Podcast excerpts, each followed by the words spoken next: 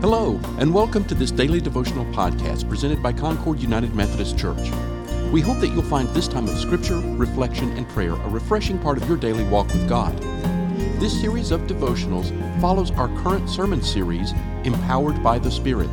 Please feel free to share this podcast with family, friends, or anyone who might benefit from it. Today's devotional was written and presented by me, Pastor Mike Stallings.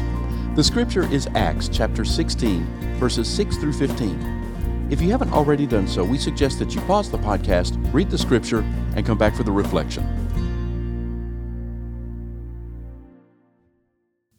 I once saw a documentary about NASA's mission to land men on the moon and bring them back safely. There were a few learning mistakes along the way, but by the time NASA had reached the Apollo phase of the mission, the successes far exceeded the failures.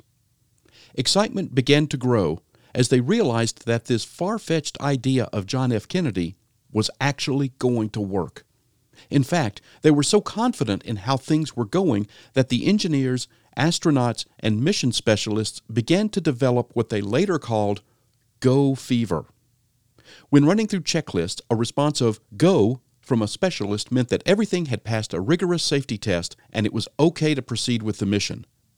Go Fever meant that the excitement over the mission led to a few corners being cut.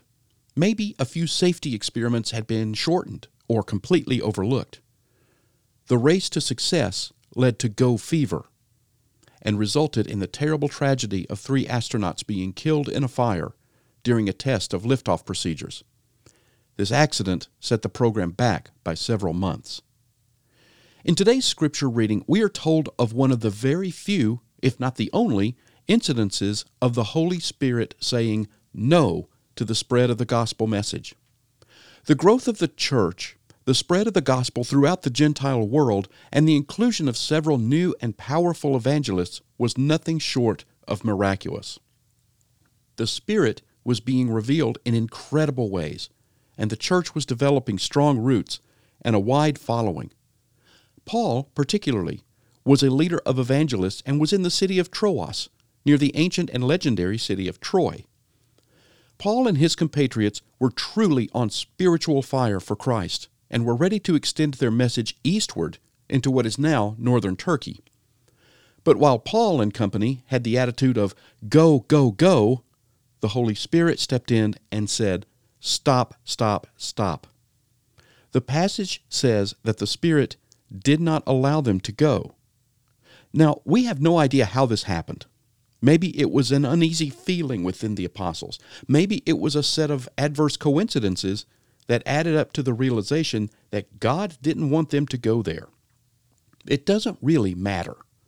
What's important is that Paul followed the direction of the Spirit, and when the Spirit presented another direction, Paul obediently followed.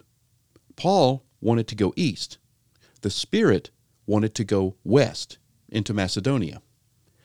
It's entirely possible that Paul and company were developing go fever and putting too much emphasis on their part in the church's success and forgetting that all of this success was the work of the Holy Spirit. The same thing can happen to us. We have our own ideas, our own visions, our own dreams, and we can convince ourselves that if we have these visions, surely God must have them too we can be so convinced of the rightness of our plan that we overlook the possibility that the plan is coming out of our own egos. Or maybe there is a nudge from the Spirit for us to go somewhere or to someone that is in the complete opposite direction of where we would rather go. We can easily say, well, we understand better than God what needs to happen. We're here on the ground and God is in heaven. We have the best perspective. I hope you can hear the hubris and ridiculousness of that statement. Yet it's something that I and all of us fall victim to. When our plans become so important that we can't sense the Spirit's saying, wait a minute, or stop, we are showing the first symptoms of spiritual go fever. That seldom, if ever, works out well in the end. The lesson in today's reading is that God knows far better than we do the best plan for God's church and our part in growing the kingdom. Paul was led to go to Macedonia and he exhibited the spiritual maturity to realize that God's plan was better than his. Maybe God knew that the Macedonian part of the world was more open to the gospel.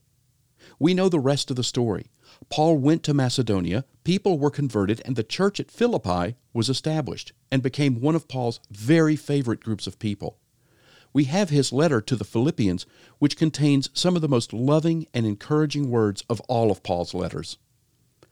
The Holy Spirit wants us to do as much as we are able, for as long as we are able, to further the kingdom of God.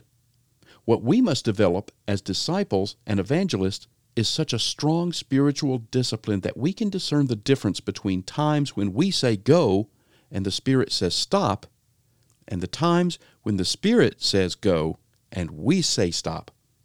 In all things, we must get out of the way and let the Spirit lead where we must go. Let us pray. Gracious God, through your Spirit, show us where we are prideful and willful. Create in us a fire to go boldly and forgive us when we insist on going when you would have us to be still. Amen. Thank you for listening to today's daily devotional. This podcast is a ministry of Concord United, and we would love to hear from you.